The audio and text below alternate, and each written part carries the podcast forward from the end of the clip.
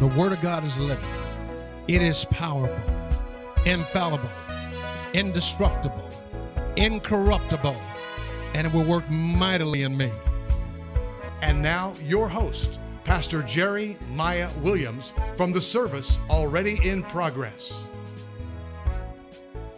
Good morning, church, here in Raleigh and around the world. Good morning. Thank you for being with us in the gates of our Lord to worship and praise Him and to be inspired and encouraged by the word of the Lord. You know, the song that was just saying said, He's blessing me. And I want God more than anything else to bless you, to bless His people. You know, I haven't said very much about giving because I haven't had to. And one of the reasons I haven't had to say a lot about giving is because of the faithful few. The faithful few who are obedient to God, and they know firsthand how God is blessing them. But you know, beloved, I would be remiss if I didn't encourage you. You know, during this pandemic, and we're about two weeks shy from being in this pandemic for one year, for one year as a local church, we haven't had service. So, in about two weeks, we can look back and say it's been one year. And during this one, glory, during this one year, our giving units have substantially decreased, our tithing units have decreased, but yet God has increased if that makes sense. God is still blessing us. And I want God to bless you too. Listen, beloved, you will never start living until you start living. And you will no, never know these things are true until you allow God to let it happen to you. You must put God first. You got to seek God and His righteousness. You got to seek God first and the kingdom of God and his righteousness, and all these things shall be added unto you. Honor God with your tithe. Give God offerings as he prospered you. Make a decision that you're going to be blessed and that the devourer will not come and destroy the fruit of your ground. I want the people of God to be blessed. And God has already prescribed a way and you can't get around it. You can't go under it. You can't go over it. We must do it God's way. And to do it God's way is to give. Give. Give, and it shall be given unto you. Glory to God. It sounds like this mic is going in and out. Are we okay? All right, good. Well, this morning I will be reading to you once again from the book of Deuteronomy. Deuteronomy chapter 18. And this morning I want to read in your hearing verses 21 and verse 22. In Deuteronomy chapter 18, verse 21 reads, And if you say in your heart, how shall we know the word which the Lord has not spoken? When a prophet speaks in the name of the Lord, if the thing does not happen or come to pass, that is the thing which the Lord has not spoken. The prophet has spoken it presumptuously. You shall not be afraid of him couple weeks ago, I started a series entitled False Prophets. How shall we know them? False prophets. How shall we know them? And today I want to call this message the first false prophet. The first false prophet. In the book of Genesis, we have to go back to the very beginning. You'll find this in Genesis chapter 3, where the serpent was more cunning, more subtle than any of the beasts which the Lord God had made. And the serpent said to the woman, Has God indeed said, You shall not eat every tree of the garden? And the woman said to the serpent, because she knew the word. A lot of people know the word, but they still fall prey to false prophets. So the woman said to the serpent, We may eat of the fruit of the trees of the garden, but the fruit of the tree in the midst of the garden, God has said, You shall not eat it, nor shall you touch it, lest you die. Now here comes the prophecy from the first false prophet, the serpent. Then the serpent said to the woman, You will not surely die. And if you were there in the garden on that day and you were able to overhear this prophecy, you might have heard it something like this Yea, thus saith the Lord, you will not surely die.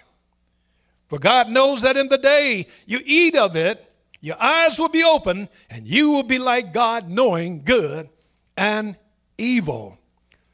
So when the woman saw that the tree was good for fruit, food, she saw that it was pleasant to the eyes, and she saw that it was a tree desirable to make one wise, she took up the fruit and ate, and she also gave to her husband with her and he ate. Then the eyes of them both were open when the prophecy failed. They knew that they were naked. They experienced shame. They experienced deception. They experienced remorse because the prophecy had failed. And so they sewed fig leaves together made themselves coverings. False prophets and false prophecies, they begin in the Garden of Eden. Did you hear what I said? That's where they begin. They begin when the serpent not prophesied, but prophet lied. And that's a word I've coined, prophelied. When the serpent prophelied to Adam and Eve, as you'll see in Genesis chapter 3, verse 4 and 5. Now remember, a false prophet is someone who intentionally prophesies with an agenda that's not God's agenda. In the beginning, this is what the serpent did. Now, the agenda of false prophets are usually money, fame, or power. In the beginning, the serpent's agenda was to gain power over God's creation, Adam and Eve. Jesus, in his Sermon on the Mount, he warned those that listened to that sermon. In Matthew chapter 7, verse 15, Jesus warned them. He said, Beware of false prophets who come to you in sheep's clothing, but inwardly they're nothing but raven wolves. False prophets. Jesus said they don't come in this day and this time, they don't come in the form of a serpent like they came to Adam and Eve. They don't come looking like a wolf, but they come looking like sheep. He warned us of false prophets. So the question is how can you know if a prophet is false? How can you know? What can you do? Adam and Eve was deceived when the prophet came to them as a serpent. That had to be a good looking serpent for some reason. That serpent had to appeal to Eve on some level Because not only did she listen to the serpent, she told the serpent, No, this is what God has said. But the serpent began to prophesy. Prophesy, you shall not surely die. For God knows that in the day you eat of this fruit, your eyes will be open. You will be like God. Your eyes will be open and you will know evil and good. So Jesus used a metaphor. He used a metaphor that false prophets don't come to us looking false. False prophets come to us like wolves, and we being the sheep. Now, Jesus chose this metaphor, sheep and wolves, so that we would understand the gravity and the danger of listening to false prophets. He said, when false prophets come to you, they will look like a sheep. They will sound like sheep. In other words, they will look the part and they will sound the part. But is that enough? Is that enough? Somehow the serpent looked the part. Somehow the serpent sounded the part. And he fell for the words of the serpent, like many of us have fell for the words of the false prophets. But God says, if the thing does not happen, if the thing does not come to pass, then this is the word I have not spoken, for the prophet has spoken presumptuous, presumptuously, and you shall not be afraid of him. Too many of us are moved by the looks. Too many of us are moved by the sound. They sound anointed, they talk anointed. But Jesus said they're nothing more than wolves in sheep clothing. Too many of us are moved by the outside and not moved by getting in touch with God on the inside. Had Eve took a moment and just got back in touch with her creator, she could have saved herself a lot of disappointment and shame. But instead of getting back in touch with her creator, she hung on to the words of the false prophet, the serpent. In 1 Samuel chapter 16, the Lord instructed the prophet Samuel to go to Bethlehem and anoint one of Jesse's sons to be king over Israel. And when Jesse, uh, I'm sorry, when, when Samuel the prophet arrived at Jesse's house, he sanctified Jesse, he sanctified his sons, and he invited them to a sacrifice. And God had instructed him that I am choosing a new king from among one of his sons. They began to parade the sons of Jesse before the prophet Samuel. And they paraded the oldest son first, Eliab. Eliab was the oldest son. Eliab was tall, dark, and handsome, if you will. And Samuel said to himself, Surely this is the Lord's anointed. And God spoke to Samuel, said, Do not look at his outer appearance, do not look at his physical stature, for I have refused him. God does not see like man sees. Did you hear what I said? God does not see like man sees. For man looks on the outer appearance, but God looks upon the heart. Many of us have been deceived by the wolves in sheep clothing because we were looking on the outer appearance rather than on the heart. We were more concerned about how they looked and how they sounded rather than judging them from the heart. God said to Samuel, I have refused him. I have refused him. If God has refused a false prophet, then why should you listen to them? Why should I listen to them? But sometimes we don't have the tools.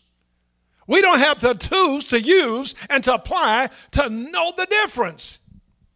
But that's no excuse. False prophets may look like sheep, but they attack like wolves. Did you hear what I said? They attack like wolves. And anybody know anything about wolves? They're very dangerous, very dangerous predators. In fact, a wolf cannot survive unless he continue to find prey. And I'm telling you, Jesus said the false prophet is like the wolf. And the only way the false prophet can survive is to keep finding prey. And oftentimes they're preying on your money. And they got to keep your money coming into their ministry for their own survival. It's not about God. It's not about you and your welfare. It's about what you can do for them. But Jesus said these are dangerous predators. They're looking to prey viciously. And they do that by attacking with their lies. Instead of prophesying, they are prophet lying. Huh? So what can you do? What could Eve have done? Well, we're in a better position than Eve. And we don't have to make the mistake the same mistake as Eve. First John chapter 1, well, First John chapter 4, verse 1. John said, Beloved, beloved, believe not every spirit. Don't believe every person that stands before you who calls themselves prophet so and so. John says, Don't believe every spirit, but he says, Test those spirits. Test those spirits to see whether they're of God, because many false prophets have gone out into the world. If many false prophets have gone out to the world, how do you know you haven't fallen prey to one of those false prophets? And remember, Jesus warned us. He warned us even before John wrote First John chapter 4, verse 1. Jesus had already warned us beware of false prophets.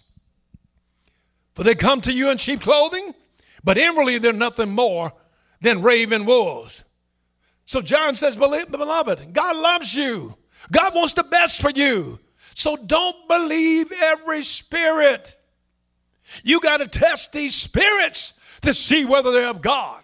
Why? Because many false prophets have gone out into the world. How do you test these spirits? Well, God has given us at least two tools.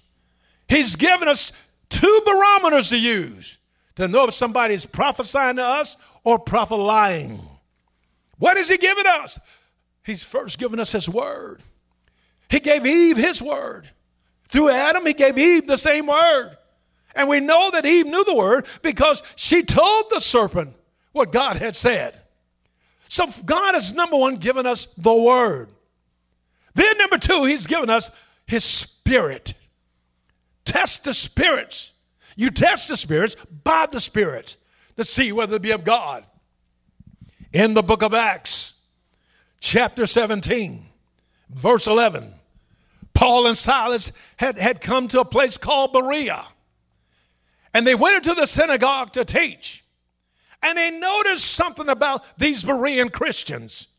And they said in verse, verse 11 that these Berean Christians were more noble than those in Thessalonica because they received the word of God with readiness of mind, but they searched the scripture daily to see whether those things were so.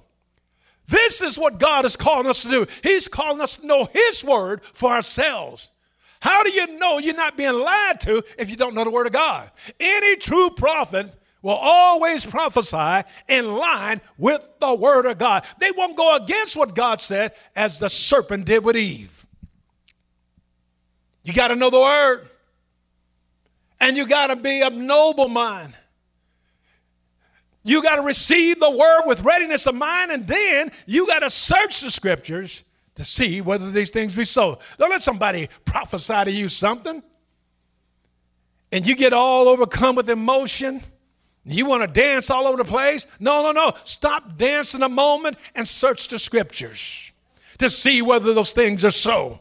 Huh? Because many false prophets have gone out into the world. Then God's given us His Spirit. 1 Corinthians chapter 12, verse 10 says, Unto another the discerning of spirits. Now, here in 1 Corinthians chapter 12, God is talking, Paul is talking about the gifts of the Spirit, the nine gifts of the Spirit. And discerning of spirits is one of the gifts, one of the revelation gifts that he gives us. Now, everybody don't necessarily have the gift of discerning of spirits. But if you have the Holy Ghost, if you have the Holy Ghost, there ought to be some degree, some level, some semblance of discernment in your spirit. You ought to be able to tap into the Spirit of God within you and say, well, this don't sound right. Even though they look the part, even though they sound the part, my spirit is telling me something isn't sitting right. You got to be able to discern the spirit. But how can you discern a spirit when you don't know the word that the spirit has authored? You got to know the word for yourself. So, a true prophet, a true prophet will speak and he'll say, or he'll say, Thus said the Lord. And they'll speak that into a situation by proclaiming a true word. But a false prophet would say the same thing. A false prophet would always say, Thus saith the Lord. But that false prophet will be speaking lies rather than speaking the truth to get you to trust in him or her rather than God. It's all about drawing people into themselves. It's all about getting you to do something for them. Forget about God. God's no longer in the equation. God's no longer in the, in the center. They'll use the name of God and say, Thus saith the Lord, to give you a false prophecy. So, what is God saying? I believe God is saying to us, as He said to Jeremiah in Jeremiah 29, verses 8 and 9. God said, first of all, don't let the false prophets and the mediums who are among you, don't let them fool you. Don't let that person fool you because of their appearance. Don't let them fool you because of how they look. Don't let them fool you because they keep saying, God said, God spoke to me. Don't let them fool you, Jeremiah. Don't listen to the dreams that they invent, for they prophesy lies in my name. God says, I have not sent them, saith the Lord. And if you don't know the word, if you don't have some level of discernment in your spirit, then how can you test the spirits to see whether they be of God? Because many false prophets have gone out into the world. Many have gone out to the world. So, in closing, let me say this. The first false prophet was the serpent. And that's where the first false prophecy was given in the garden. False prophets were in the beginning, and guess what? False prophets will be in the end until Jesus sets up his millennial kingdom on this world, on this earth. And until Jesus sets up his kingdom on this earth, there will always be false prophets. But they don't always have to be Adam and Eve. People who fall for the wooden nickels, who fall for the okey doke, who fall for lies. But we can learn from Adam and Eve. And we can say we're going to search the scriptures, see whether these things are so. We're going to test the spirits to see whether they're of God. So the first false prophet was the serpent. And the serpent was motivated not by money, not by fame, but the serpent was motivated by power. He wanted power over God's creation. He wanted power over those, those two, Adam and Eve, that God had created in his image and after his likeness. He wanted to exercise power over them. And rather than them obeying God, the serpent wanted Adam and Eve to obey him. So what did he do? He prophesied. Not prophesied, he prophesied. He prophesied to Adam and Eve to draw them to himself. But his prophecy failed. His prophecy failed. Because when Adam and Eve ate of the fruit, the forbidden fruit, the Bible says their eyes were open. They saw that they were naked. They felt remorse. They felt guilt. They felt shame. They felt embarrassment. They felt disappointed. They felt deceived. Their eyes were open and they saw that they were naked. The prophecy failed.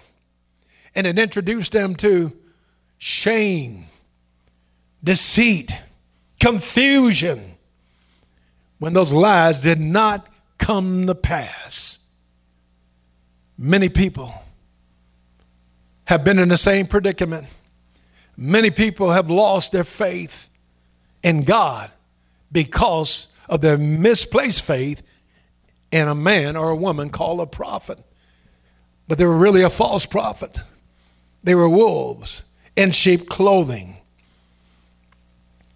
So the serpent in the garden will do the same thing. The spirit of the serpent will do the same thing. It will cause the unsuspecting, it will cause the simple to believe a lie and be led into deep deception. But God is saying to us, beware of false prophets. Beware of false prophets. Beware of false prophets. I have not sent them. How do we know, Lord?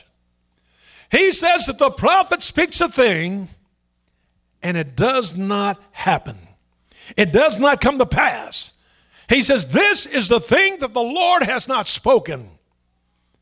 For the prophet has spoken presumptuously, and you shall not be afraid of them. You shall not be afraid of them test the spirit to see whether they be of God. Test the spirit. Many false prophets have gone out to the world, and they've gone out to the world like wolves to prey on you and to prey on me. But I will not become the prey of the false prophets. I'm going to stand on God's word. I'm going to be sensitive to his spirit, and I'm going to discern truth Truth recognizes truth. But when you're living a lie, you're. Join us Sunday at Agape Word Fellowship, where Dr. Jerry Maya Williams is your pastor, proclaiming a life changing message of the agape love and power that God is. For more information, log on now at www.agapeword.net. 1430 South New Hope Road, Agape Word Fellowship.